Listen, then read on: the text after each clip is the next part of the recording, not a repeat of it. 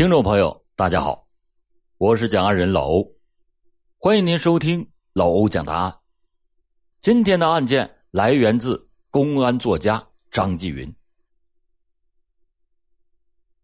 这一起血案发生在二零零五年七月二十七日，云南模具二厂的职工骆自清的一家三口，在住本生活区的岳母家玩到了晚上十点多。才回到自己家。骆自清先走了不到十分钟，妻子赵云晴就背着儿子随后也进了家门。夫妻俩想早点休息，进屋以后就各自关了手机。这时候，同在一个厂的妹妹赵云霞想出去吃烧烤，就叫丈夫打电话约姐姐一家人一起出去，但是姐姐姐夫。都已经关了机。当时他怎么也不会想到姐姐一家会突遭惨祸。第二天上午九点三十分左右，一直牵挂着姐姐的赵云霞觉得心里有点慌，就到相邻的车间看看姐姐是不是来上班了。没想到车间的工友说姐姐没有来上班，也没有请假。他又给姐姐姐夫打电话。仍然是关机状态，于是他就感到事情不妙，迅即的就打电话给在家里的嫂子，叫嫂子赶快拿钥匙去打开姐姐家的门去看看。与此同时，他也急忙的赶往姐姐家。当打开姐姐的家门，他们看到的是姐姐、姐夫还有五岁的侄儿都躺在客厅的血泊之中。姐夫的腰里还深深的扎着一把匕首。妯娌俩被眼前的这个惨景惊吓的大叫着退了出去，立即的拨打了幺幺零。曲靖市公安局和麒麟公安分局的领导相继接到报告以后，立即的带领着市区两级的公安机关的刑侦技术民警赶到了现场，侦破工作随即迅速的展开了。现场勘查的民警在死者的床上提取了半张染有血迹的报纸，还发现床边有两套染有大量血迹的男性衣服。死者的衣柜已经被翻得乱七八糟，柜下还丢着两个空衣架。侦查员们就据此分析，这没有报头和日期的半张报纸上面染有大量的血迹。极大可能就是犯罪分子作案以后，身上溅有大量的血迹，而使用了这半张报纸进行擦拭，继而又脱下了喷有血迹的衣服，要把染血的衣服连夜带走，又唯恐撞上门卫或者是夜巡的人员自投罗网，因而换上了死者的衣服，仓皇逃走。已经是凌晨了，破案指挥员们仍然是毫无睡意。焦急的等待着技术民警对现场的遗留物证进一步的分析，以刻画犯罪嫌疑人的体貌及衣着特征。在外围调查的民警仍在奔波核查着每一条线索。麒麟分局新入警的收发员夏琼红，在接到查询半张报纸出版发行地的任务以后，当天就咨询了邮电局的数十个邮递员。跑遍了市区所有的报刊零售点都没有发现线索。他就请亲朋好友来帮助，终于从半张报纸刊登的内容中识别出来，这是铁路客运系统行业报纸中的一个夹页。获此情况的报告以后，指挥部立即的安排民警来到了曲靖火车站进行核实。车站的办公室人员。打开了上级单位刚刚下发的旅行报，进行比对，证实了那半张报纸确实是属于昆明铁路局内部发行的周报。时间是二零零五年七月二十七日至八月二日。这期报纸是七月二十九日才到的曲靖，还原封不动的成捆的堆放在那儿。不过呢。在昆明火车站，七月二十六日就已经有销售的。侦查员们结合对死者亲属的访问情况，由此推断，那半张报纸极大可能就是作案人带入现场的。作案人是七月二十六日，或者是七月二十七日，乘坐了从昆明始发的火车，到曲靖站下车以后开始作案。由此进一步的分析判断，曲靖市公安局柴家坪副局长立即的和省公安厅以及昆明铁路公安局联系，很快获知昆明火车站候车室以及进站口均有乘车人的资料。于是就及时的安排中队长涂永伦带着人连夜的赶赴昆明站工作。侦查员们把昆明站七月二十四日到二十九日的乘客相关资料全部复制带回。根据现场痕迹推断出的作案人身高、年龄及衣着特征，逐一的对照录像，查找嫌疑人。七月三十一日的中午一点，市局刑侦技术大队。大队长曹永林和分局的刑侦大队长柴培金分别的带领了八名侦查员，经过连续十多个小时认真仔细的比对查找，终于从数万名乘客的资料当中，发现了两名二十岁左右、穿着与现场遗留血衣一致的男青年。这两个人的身高、体态和现场痕迹反映的基本吻合。这两个可疑的青年手里提着仅装有一瓶矿泉水的塑料袋，乘坐的就是七月二十六日上午十一点从昆明开往武汉的列车。有了确定的嫌疑人录像，曲靖市公安局胡祖俊局长断然下令，根据嫌疑人的录像刻制光盘和照片，发送到周边省市公安机关协助调查。就在这一过程当中。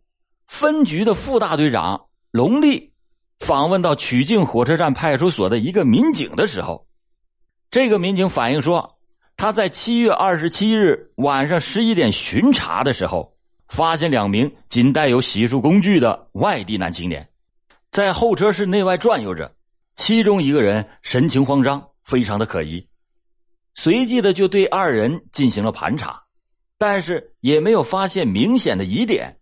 可是呢，又不放心，于是就把两个人交给了乘警。这两个人乘坐的就是当天晚上从昆明发往南京的 K 幺五六次列车。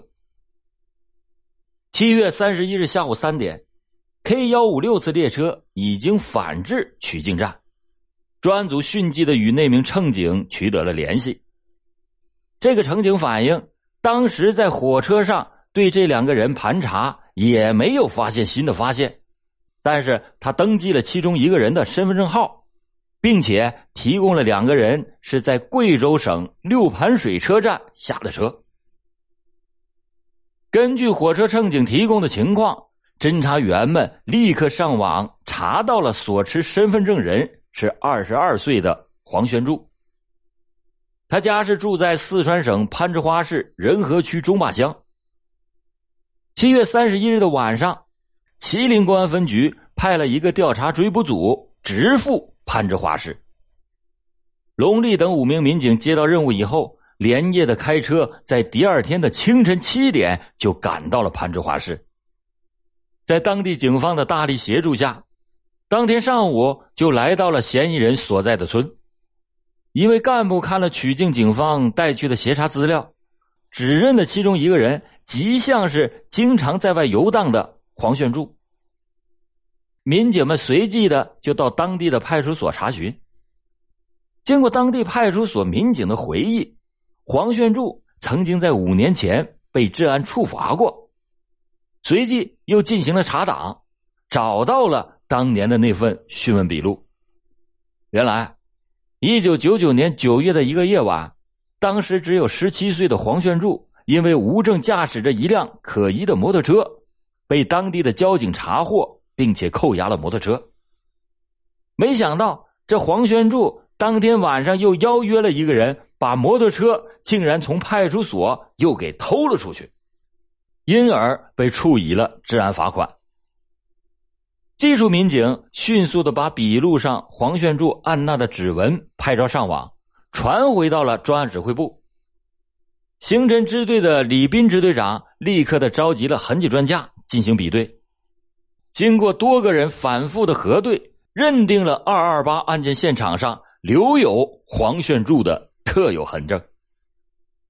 至此，云南省公安厅迅速的发布 A 级通缉令，并且协调贵州、广西、四川、重庆等地公安机关协助查缉黄玄柱。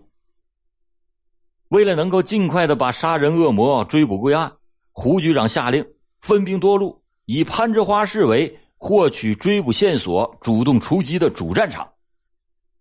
除了已经派出沿六盘水方向追踪的小组以外，又派出了多个小组，携带刻有犯罪嫌疑人的光碟、照片等资料，赶赴昆明、贵州、广西、四川、重庆等省市区，请各地的公安机关以及铁路警方。进行大范围的围捕查缉。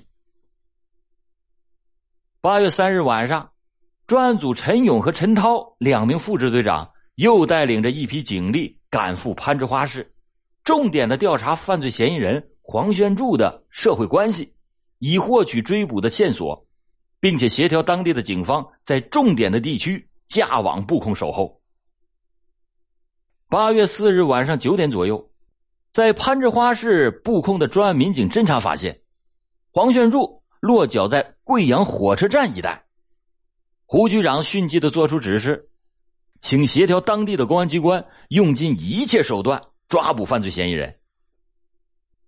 还不到两个小时，贵阳警方派出的十多名民警就在贵阳火车站的候车室的卡间里一举擒获了还没逃走的犯罪嫌疑人黄宣柱、倪佩军。从他们的身上还查到了两张凌晨开往昆明的火车票，至此，两个人对犯罪事实是供认不讳。经过审讯得知，七月二十六日中午，窜至昆明的黄宣柱邀约了同乡人倪佩军到曲靖来整点钱，下午就乘着火车来到了曲靖。黄宣柱以前曾经来过曲靖，就带着倪佩军。坐着公共汽车来到了市中心，虚报了假名以后，住进了玄坛社区的华安小旅社。当天晚上，两个人在市区到处的踩点伺机行动，但是一直没有选择到合适的目标。二十七日的下午，两个人又来到了市区龙潭公园附近，在地摊上买了一把菜刀，还有一把匕首，又来到了旁边的菜市场。买了一小塑料袋的空心菜，把菜刀还有匕首就藏在了菜里，继续的寻找目标。到了晚上九点左右，两个人就窜到了魔爵二厂的生活区。门卫看见这是陌生人，于是就对其发问。黄宣柱回答说：“我们是来找张哥的。”门卫又追问：“你说的张哥是谁呀？”黄宣柱又淡定的回答说：“张哥是个经理。”于是就给放行了。这黄泥二人进入到模具二厂的生活区以后，在西侧中间居民纳凉的石墩上坐了下来，借着夜色窥视着周围居民楼的动静。过了一会儿，两个匪徒进入到了东边的一幢居民楼，发现灯亮着的一户窗子开着，于是黄宣柱就伸头看了看，发现里面有很多人说话的声音。于是又下了楼。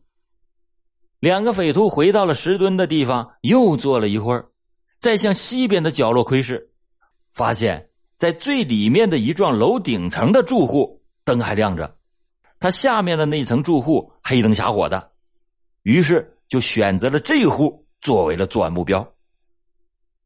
两个匪徒窜上了这户的门前，黄宣柱抬手就按响了门铃。令人没有想到的是。这户的主人赵云晴在没有任何疑问的情况下，便打开了房门。匪徒黄玄柱冲进去之后，便把女主人勒住，用匕首卡在了女主人的颈部。另一个匪徒倪佩军也随即提着菜刀冲了进去。女主人挣扎着要反抗，黄炫柱的匕首便刺进了她的颈部，女主人当时是瘫软在地。此时。男主人骆自清听见声音从卫生间出来，黄炫柱急忙命令倪佩君马上动手。于是倪佩君手拿菜刀，狠狠的就砍向了男主人。黄炫柱担心这倪佩君一个人打不过男主人，于是马上也过来助力。就在这个时候，女主人赵云晴挣扎着爬向了门边，想要打开门呼救。这黄炫柱转过身来，残忍的就杀死了女主人，又转过身去，把匕首狠狠的刺进了男主人的腰部。此时已经被吓呆了的五岁男孩也惨遭杀害。这两个匪徒残忍的杀害了这一家三口之后，开始翻箱倒柜的进行洗劫。可是，仅仅是一般企业职工的受害者，其实啊，家里根本就没有大量的现金和贵重物品。两个匪徒搜遍了死者夫妇两个身上以及他家中的物品，只搜到了五百三十多块钱的现金以及两部低档的旧手机。之后。两个劫匪换下了溅有受害人血迹的衣裤，穿上了男主人骆子清的衣服，并且拿走了受害者家的钥匙。出这个生活区大门的时候，黄宣柱竟然还主动的和门卫打招呼。门卫问他：“你们怎么来了一会儿就走了？”黄宣柱说：“啊我们出去吃点东西。”两个匪徒刚走了十多分钟，黄宣柱发现。自己身上带的家庭合影不见了，他就怀疑啊，可能是遗留在丢下的血衣里，于是又反向了现场。这时门卫又问他怎么才走又回来了，黄宣柱又撒谎淡定的说：“我们忘了带钱，回来拿点钱。”于是又再一次的进入到死者家，他翻了丢下的血衣，也是没有找到照片，于是又重新的。翻自己身上的衣裳，这才发现照片竟然在衬衣里。黄宣柱两个人出来之后，在街上便把死者家的钥匙顺手丢在了垃圾桶里。当天晚上，这两个人侥幸的骗过了乘警的盘查，乘坐着火车来到六盘水以后，又转乘了汽车逃到了贵阳，接着又沿凯里市逃往偏僻的雷山县。七月二十八日的晚上，两个匪徒来到了雷山县城，以一百六十元的价格把死者的一部手机卖给了一个个体手机店。此时的两个人已经是胆战心惊，害怕警方的追捕，就在县城买了一些食品，逃躲到了附近的山林之中。两个人在密林中用树枝搭了一个简易的窝棚，开始躲藏。可是仅仅住了三天。由于受不了雨淋湿冷和蚊虫的叮咬，八月三日又窜到了县城，以三百元的价钱又把另一部手机卖给了同一家手机店，然后逃到了贵阳，准备八月五日逃到昆明再返四川，没想到在贵阳火车站就落网了。八月六日，根据黄泥两名犯罪嫌疑人的供述。李支队长带领着十六名民警押解着黄泥二人，赶赴凯里市雷山县进行取证，追缴了所卖掉的那两部手机。随后又来到了黄泥二人逃躲的山林中，找到了两个人藏身的窝棚，并且在他们的指认下提取了黄泥二人丢在山上的两套从死者家劫来的衣服。至此。认定犯罪嫌疑人铁证如山，侦破工作也就画上了圆满的句号。好了，感谢您今天收听老欧讲答案。老欧讲答案，警示迷途者，唤醒梦中人。